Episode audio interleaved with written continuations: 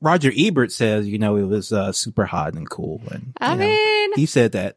I don't know how hot it was. It was definitely very stylized and cool to look at. Like I, I actually went to see this movie with a girl that I was in a love little love triangle with, the poly love triangle when I was in high school. And we were like, oh yeah, this is a fun lesbian thing to do together.